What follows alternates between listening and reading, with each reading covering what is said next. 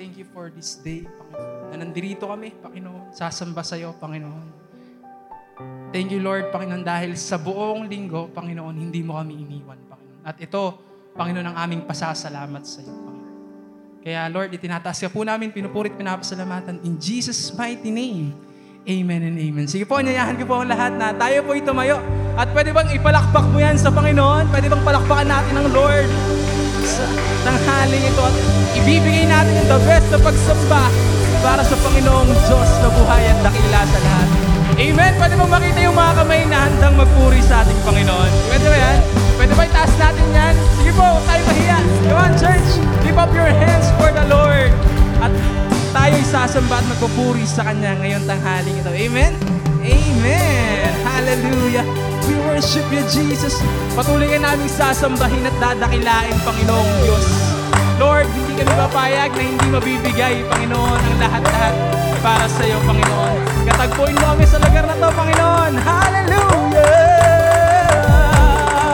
Oh, oh, come on, clap your hands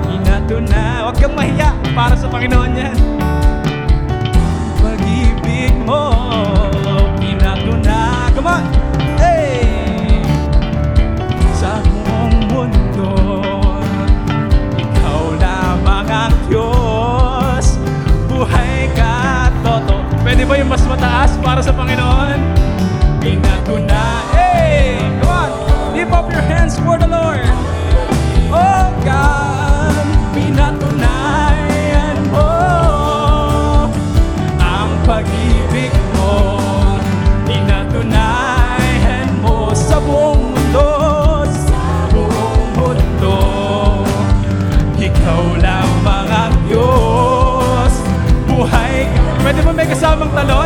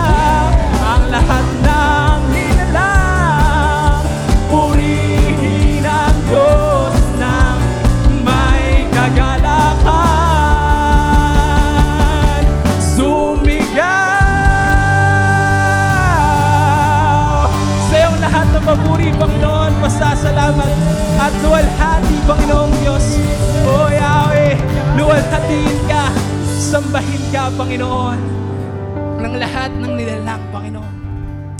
Ikaw lamang ang Diyos, Panginoon, na aming pinuburit, pinapasalamatan, Lord.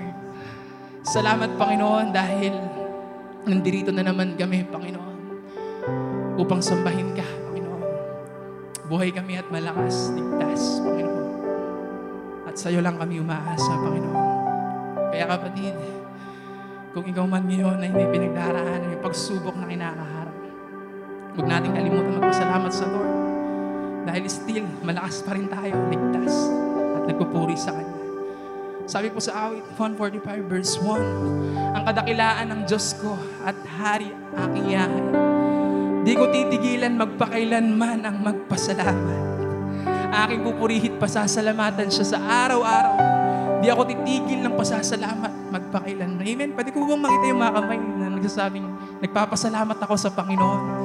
Kasi sa buong linggo, hindi niya ako pinabayaan. Sa buong linggo, sinamahan niya ako. Kaya kapatid, kung nagpapasalamat ka sa Lord, pwede bang samahan mo kami kumawit sa Panginoon?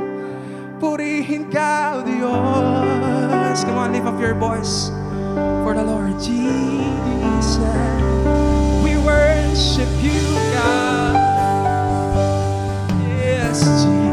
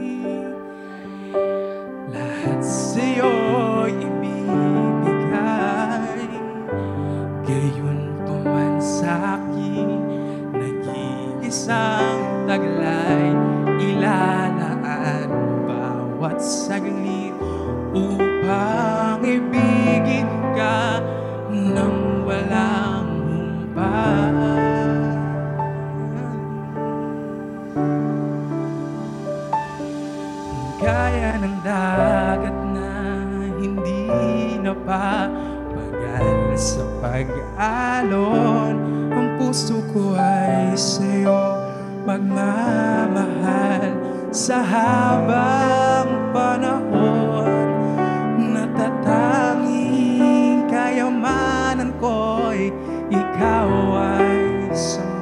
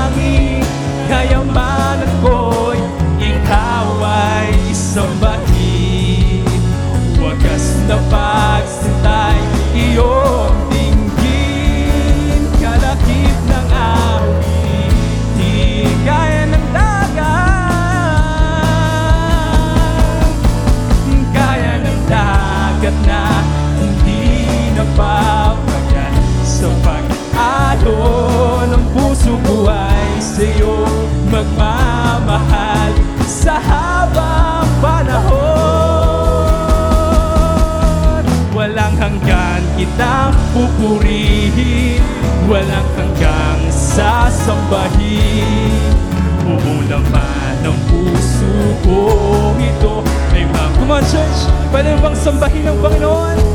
Walang hanggan kitang pupurihin Walang hanggang sasambahin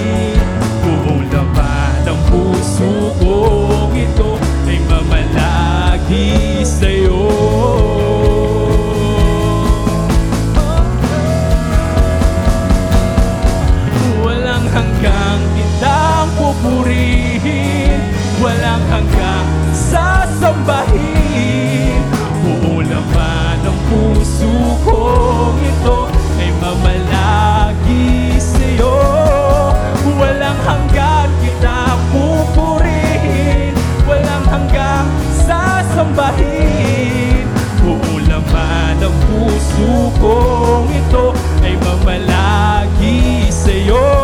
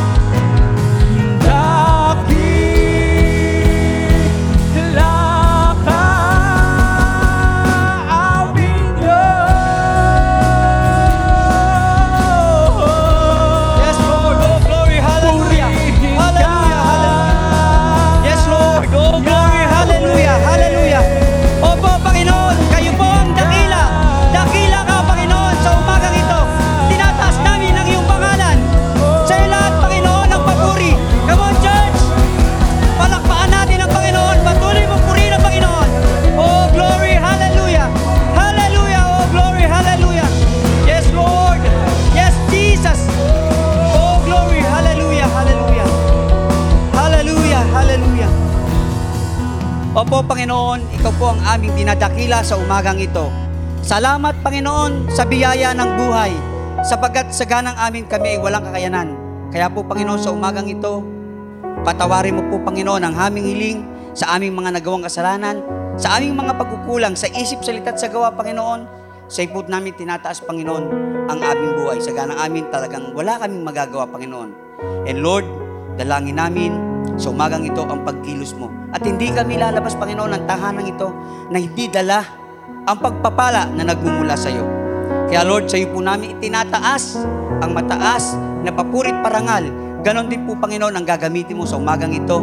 Lord, itago mo po siya sa iyong likuran. Ikaw makita at maitaas ang kanyang salita, Panginoon, nasasambitin, ay magmumula sa iyo. Maging pagpapala, Panginoon, sa aming lahat. Salamat po, Ama. Sa iyong papurit salamat sa pangalan ni Jesus. Amen. Sige po, palakpakan natin, Panginoon. Makakaupo na po tayo.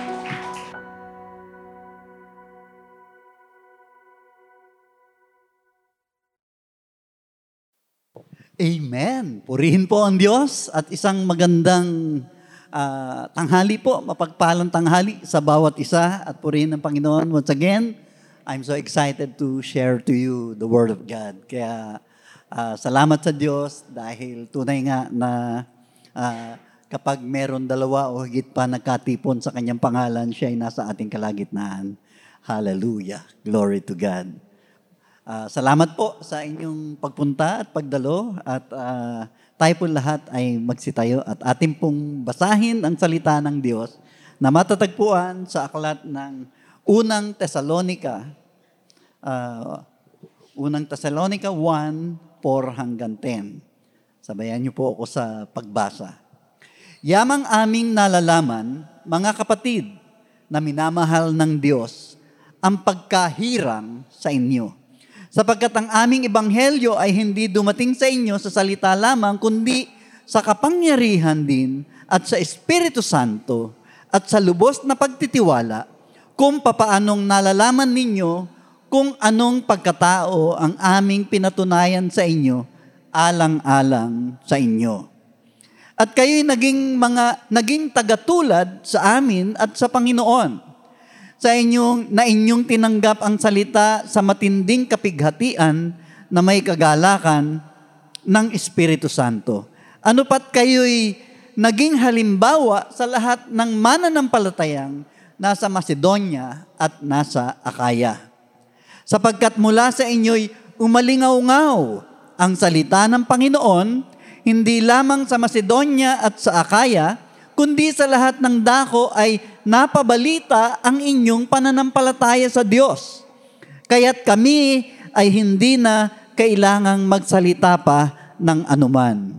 Sapagkat sila ang nagbalita tungkol sa amin, kung papaano ninyo kami tinanggap at kung papaanong bumaling kayo sa Diyos mula sa mga Diyos-Diyosan upang maglingkod sa buhay at tunay na Diyos upang hintayin ang kanyang anak mula sa langit na kanyang binuhay mula sa mga patay.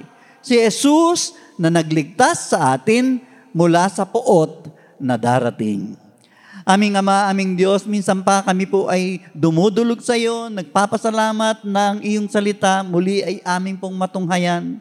Hayaan niyo po na buksan niyo po ang aming mga puso na maging bukas sa pagtanggap sa mga katotohanan na nagmumula sa iyong mga salita.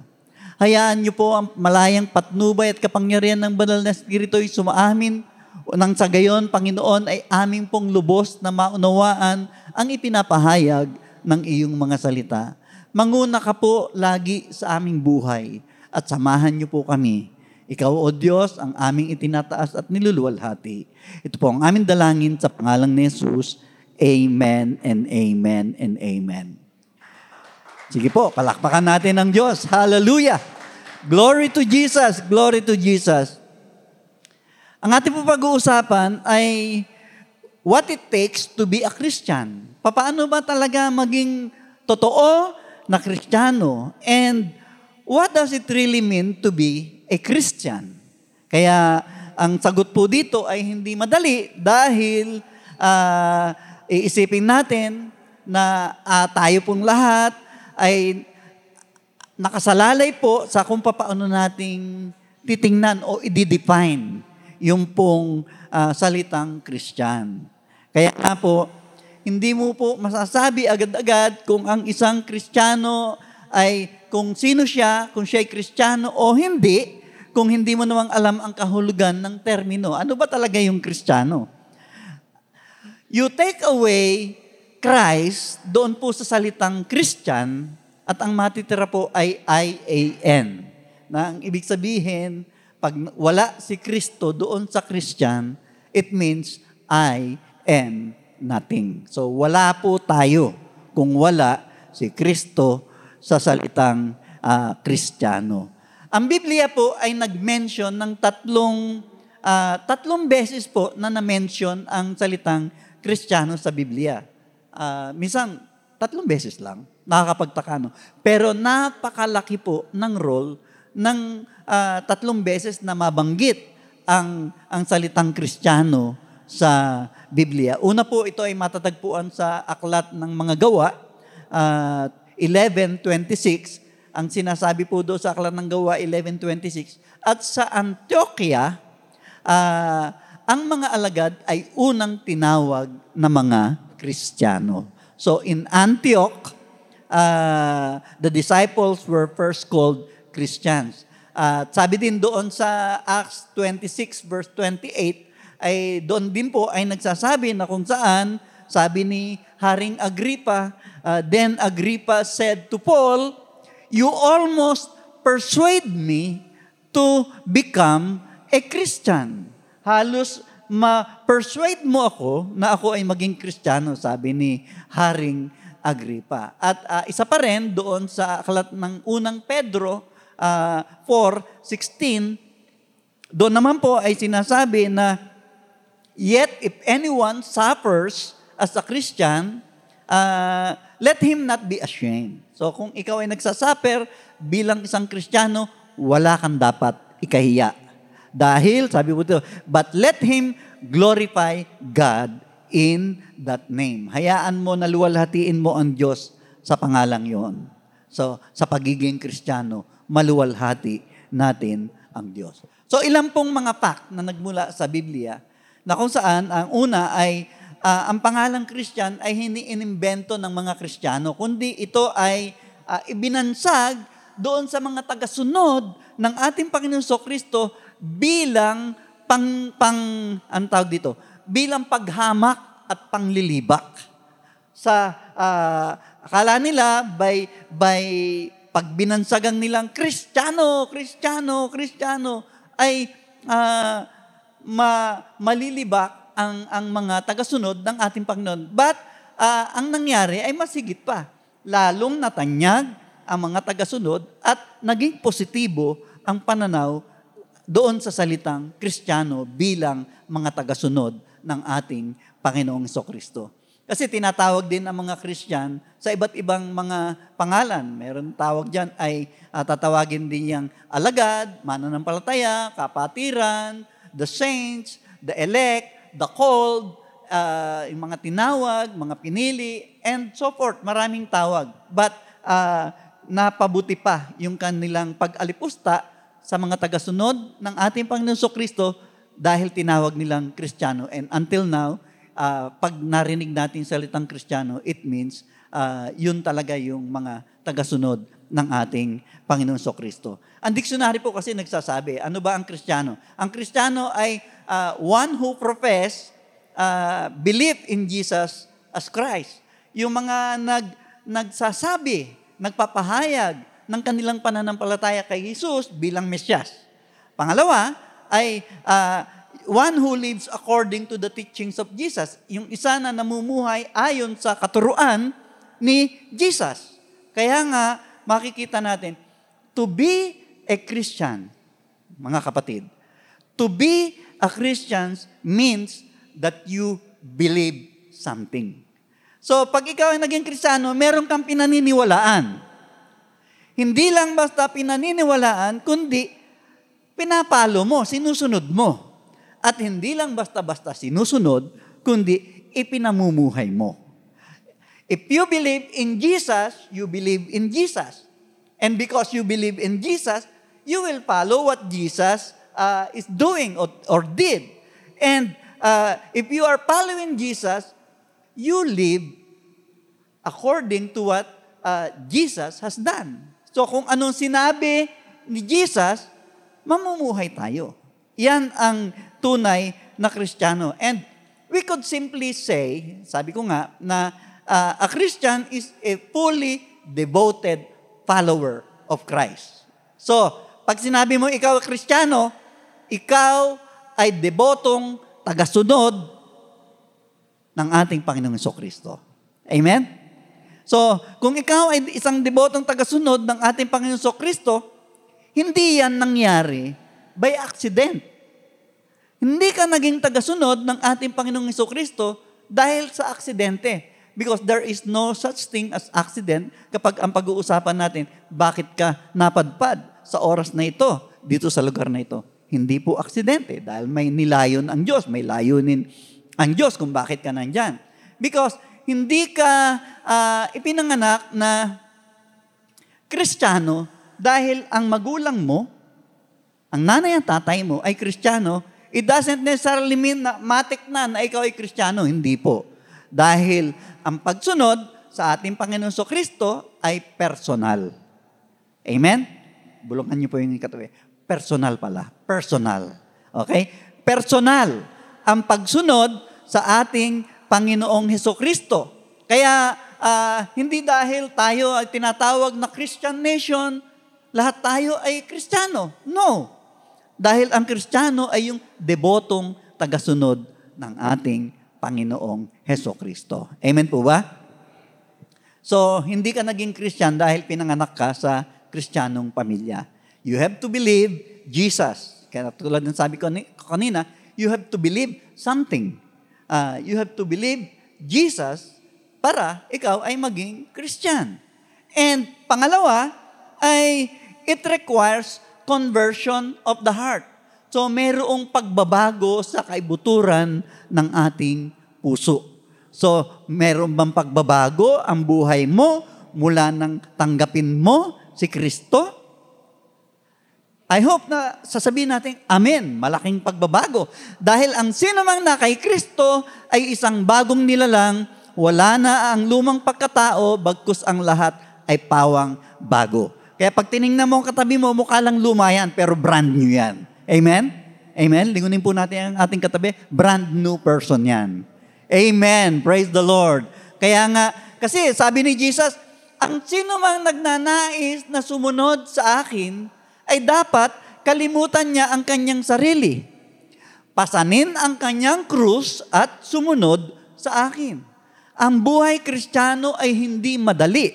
Hindi po ito hallelujah, hallelujah lang. Dahil kaakibat ng ating pagsunod sa ating Panginoon ay maraming sufferings maraming persecution, maraming problema, maraming hindi nangangahulugan na pag tinanggap mo si Jesus, hayahay ka na. Hi, praise the Lord. Tinanggap ko na si Jesus. Exempted na ako sa exam. No, hindi ka po exempted sa exam. All the more, lalo kang babatuhin ng kaaway kasi yung dati mong kaibigan, kaaway mo na. O, pag yung kaibigan mo, kaaway mo na, ano ang ginagawa ng dati mong kaibigan?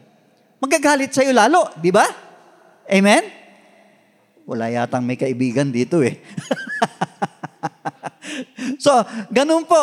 Kaya, uh, ang itinuturo ni Jesus, pag ikaw ay naging kristyano, mayroong malaking pagbabago sa kaibuturan ng iyong puso. Amen po ba? Na uh, yung, yung binagong puso ay makikita na iyon po ang nagpapakita na ikaw ay totoong tagasunod ng ating Panginoong Heso Kristo. Hallelujah!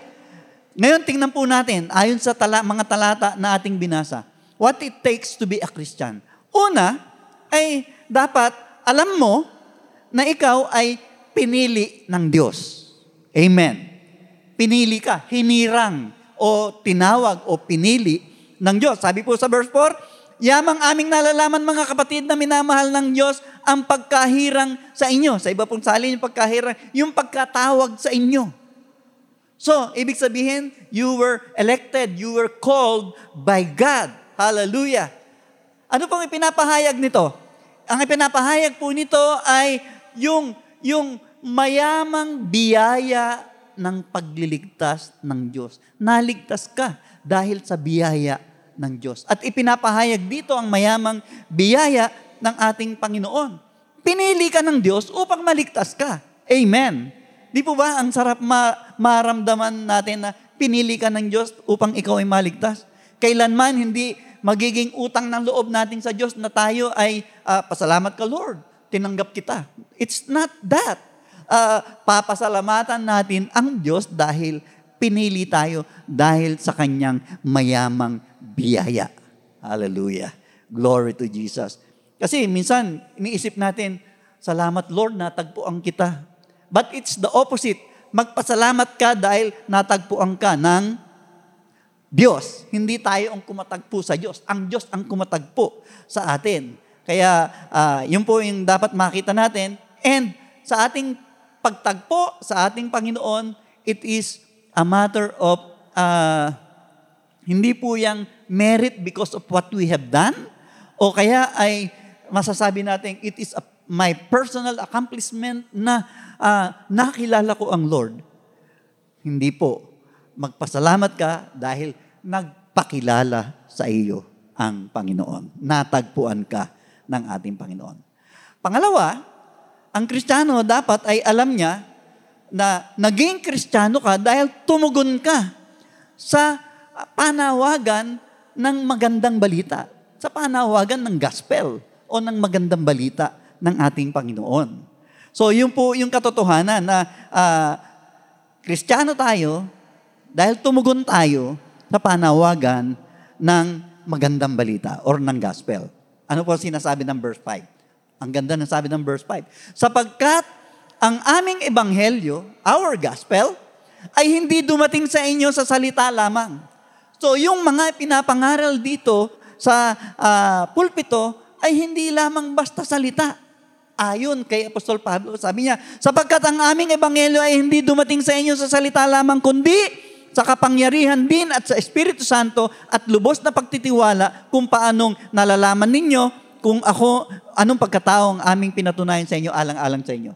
So, ibig sabihin, mga kapatid, sabi po dito, ang ebanghelyo ng Panginoon, ang magandang balita ng Panginoon, hindi lang yan basta isinasambit dito sa unahan na baliwala lang. Dahil yan ay katulad ng isang binhi na papasok sa inyong puso that eventually it will grow up. Lalago yan. Kaya nga sabi dito, hin- hindi dumating sa inyo sa salita lamang. Kung hindi, sa kapangyarihan. Kapangyarihan din. Sa kapangyarihan ng banal na espiritu na siyang nag-convict sa ating puso kaya nakilala natin ng ating Panginoon. Remember na noong may, kung may nag-share sa atin or may napakinggan tayo tungkol sa paano natin makikilala ang ating ang ating Panginoon ay yan po ay dahilan sa tulong ng banal na espiritu. Hindi sa ganang sarili natin. Hindi yung mag, ah, salamat, meron nag-share sa iyo. Salamat, meron kang napakinggan. But it is still, yung po, yung action ng banal na espiritu, yung pagkilos ng banal na espiritu sa ating buhay na nagpapakilala ang ating Panginoong Yesus upang tanggapin natin siya na Panginoon at tagapagligtas ng ating buhay. Dahil ang gospel ay makapangyarihan, ang banal na espiritu ay makapangyarihan, dahil ah, meron tayong full conviction when the Holy Spirit convicts your heart, our heart. Kaya ah, kikilalanin natin ang ating ah, Panginoon. Kasi every time that the word is preached, I believe that uh, nagtatanim yan sa puso ng mga tao because it is the power of God, the power of the Holy Spirit that is being shared para uh, bungkalin ang ating matigas na puso hanggang sa ito ay lumambot at tanggapin ang ang pagiging Panginoon ng ating Panginoon so Kristo. Isa pa, ang Kristiyano ay uh, binibigyan diin ang Panginoon. Amen? Mas bibigyan ng bigat ang ating Panginoon kaysa anumang pagdurusa sa lupa. Dahil ang problema, ang pagdurusa hindi nawawala. Pero yung pagbibigay mo ng bigat sa ating Panginoon, ah, isa lang ibig sabihin nito, mas bibigyan natin ng importansya ang Panginoon kaysa kahit anumang nangyayari sa ating buhay. May mga ah, pagdurusa man. May mga kahirapan man. May mga problema man. Sabi sa verse 6. At kayo'y naging katulad, tagatulad. Ah, kayo ay naging tagasunod ah, sa amin at sa Panginoon. Tagasunod ng, ah, sa mga alagad at tagasunod ng ating Panginoong Hesus na inyong tinanggap ang salita sa matinding kapighatian. So during those matinding kapighatian, tinanggap nila ang ating Panginoon dahil ibinahagi ng mga alagad ang pagliligtas ng ating Panginoon. Kaya nga sabi po dito, ah, sa inyong tinanggap sa salita matinding kapighatian na may kagalakan sa Espiritu Santo, tinanggap ang Panginoon, may kagalakan sa kanilang puso, kahit na anong kapighatian ang pinagdadaanan, may galak pa rin sa puso. Kaya ah, ang Kristiyano kahit may pinagdadaanan, nakakangiti pa yan. Because that joy that is in our heart, sabi po ng isang awit, ah, the joy of the Lord is my strength. So, kahit na nag-aalboroto ang ating kapaligiran, tayo ay punong-puno ng problema, still, you can have joy and you can trust God na malalagpasan din natin ang ating mga pinagdadaanan dahil sa tulong ng ating Panginoon. Amen. So, yung pong mas bibigyan nating halaga ang ating Panginoon kaysa alinmang bagay. Amen? So, kaysa alinmang bagay. Una ang Panginoon, bago ang lahat. Amen. Wala namang amen. So, ang isa pa na bagay na ating pong makikita, ang ang Kristiyano, ang totoong Kristiyano ay ah, mayroong buhay na binago ng ating Panginoon so Kristo. Hindi pwede na ang buhay mo ay dati pa rin kung kinikilala mo na ikaw ay na kay Kristo. Amen.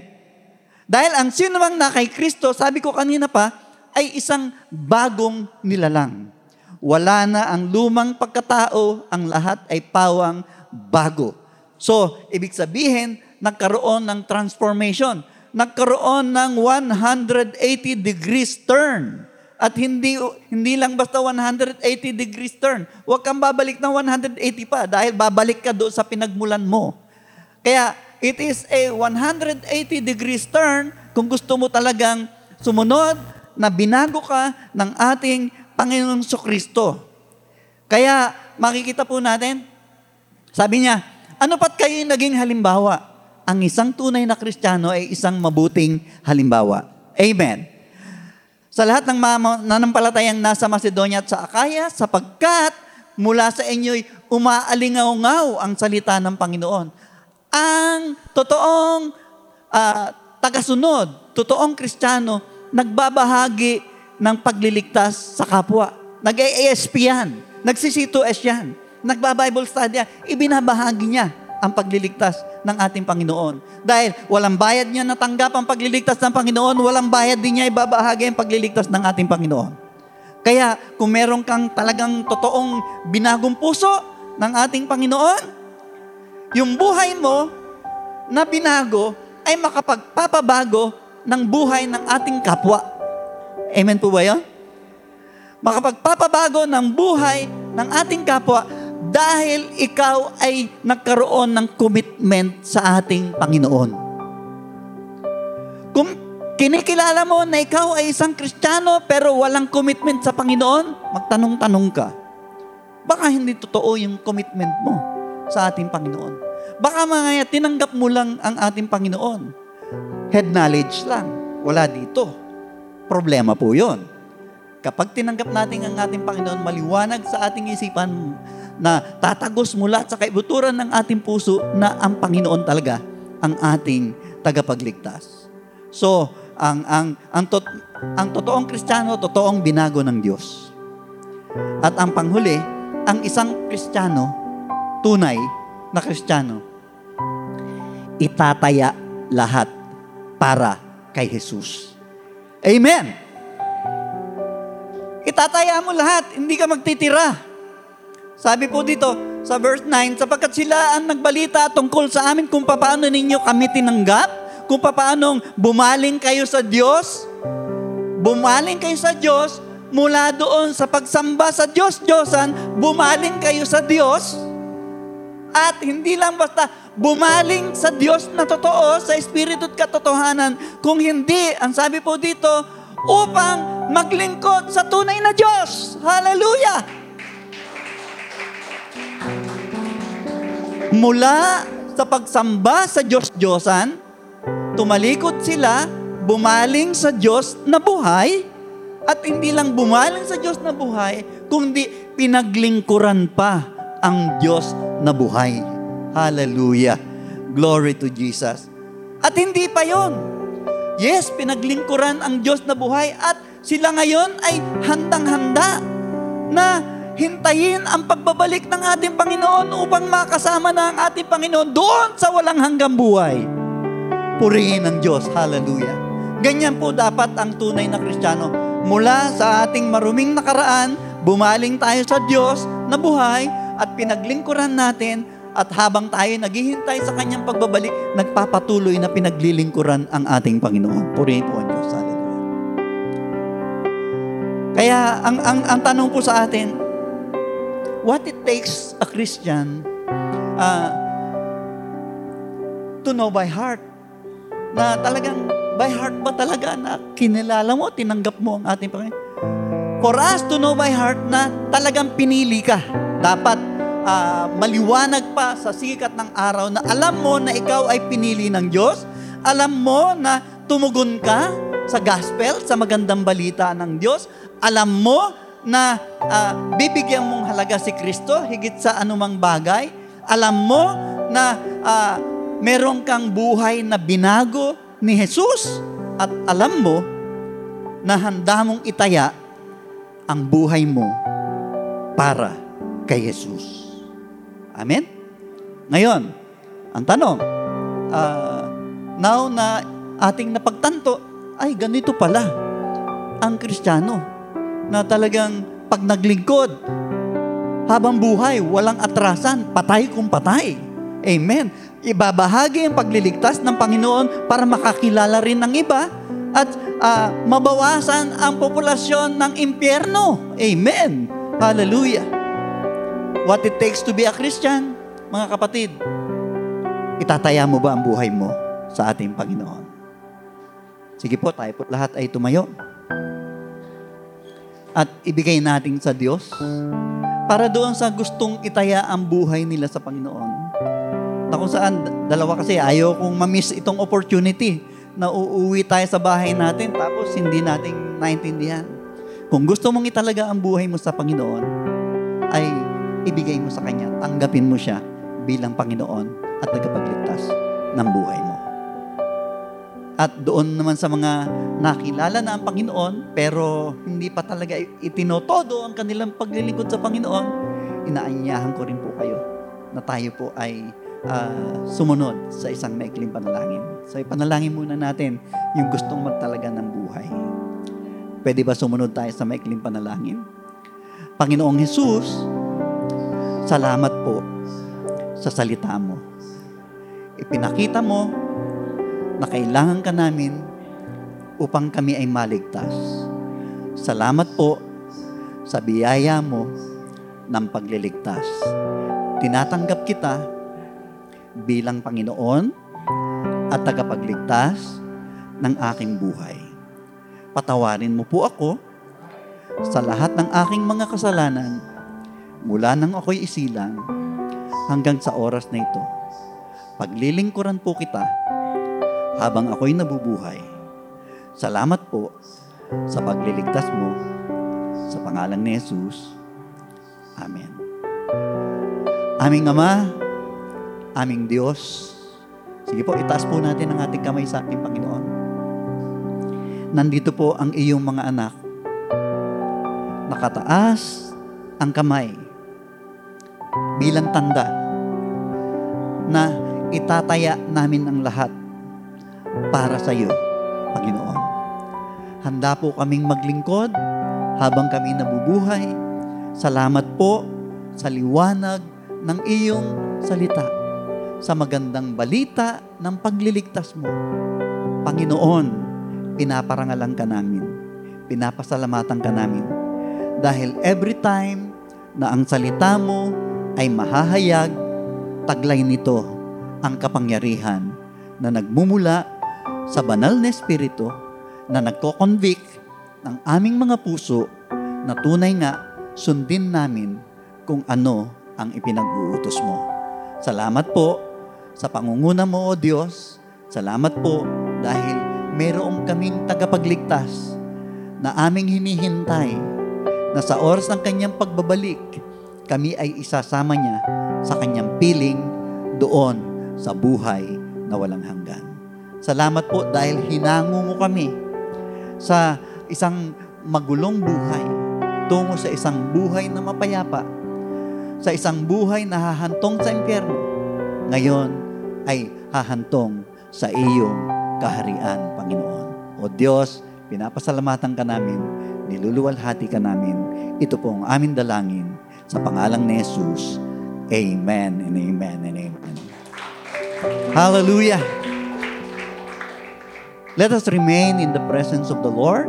Hawakan po natin ang ating mga communion element.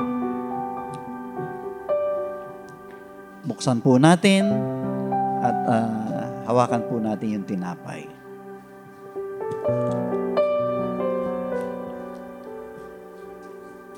Habang tayo nananatili sa presensya ng ating Panginoon.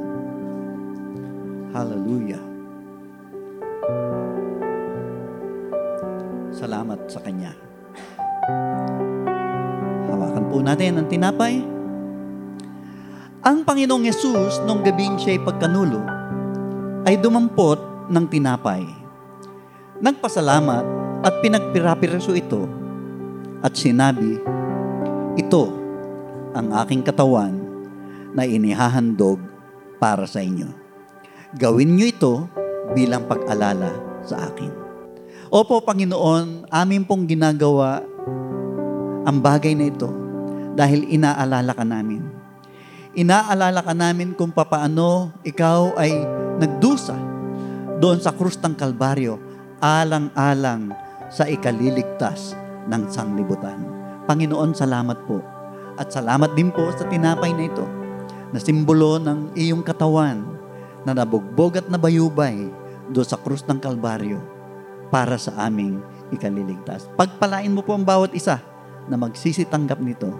Pinaparangalan ka namin, O Diyos, sa pangalang ni Jesus. Amen. Tanggapin po natin ang tinapay.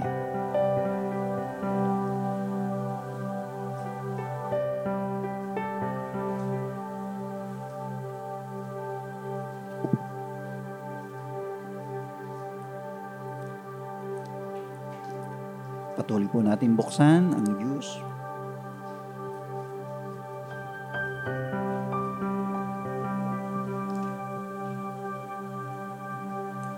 Hawakan po natin. Hallelujah.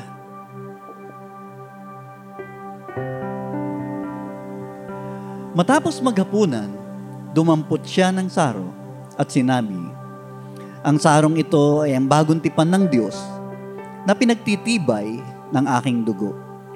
Tuwing iinumin niyo ito, gawin ninyo bilang pag-alala sa akin. Opo, Panginoon, inaalala ka namin muli sa pamamagitan ng sarong ito na simbolo ng iyong dugo na tumigis doon sa krus ng Kalbaryo para sa ikahuhugas at ikalilinis ng aming mga kasalanan. Salamat po sa sakripisyo na ginawa mo na dahil sa iyo, kami ay nagkaroon ng kaligtasan. At habang hinihintay namin ang iyong pagbabalik, ang sabi mo, Panginoon, ay gawin namin ito bilang pag-alala sa iyo. At habang matiga kaming naghihintay sa pagbabalik mo, pagpalain mo po ang aming buhay na tunay nga maranasan namin ang bukas na kalangitan at bumubuhos ang pagpapala na nagmumula sa iyo. Salamat po, O Diyos, minsan pa pinaparangalan ka namin niluluwalhati at pinapasalamatan sa pangalang ni Jesus. Amen. Tanggapin po natin.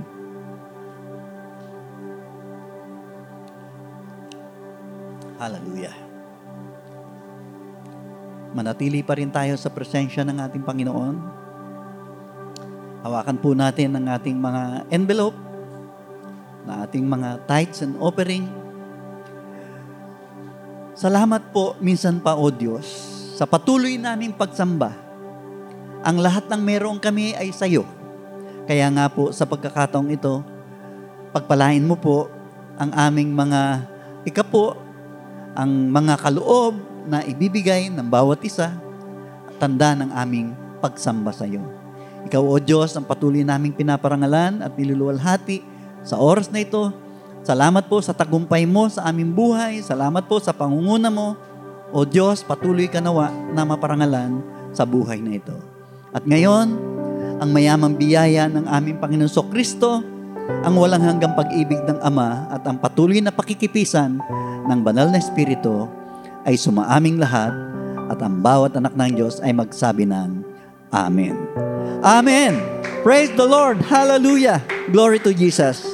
So, see you po next Sunday. God bless you.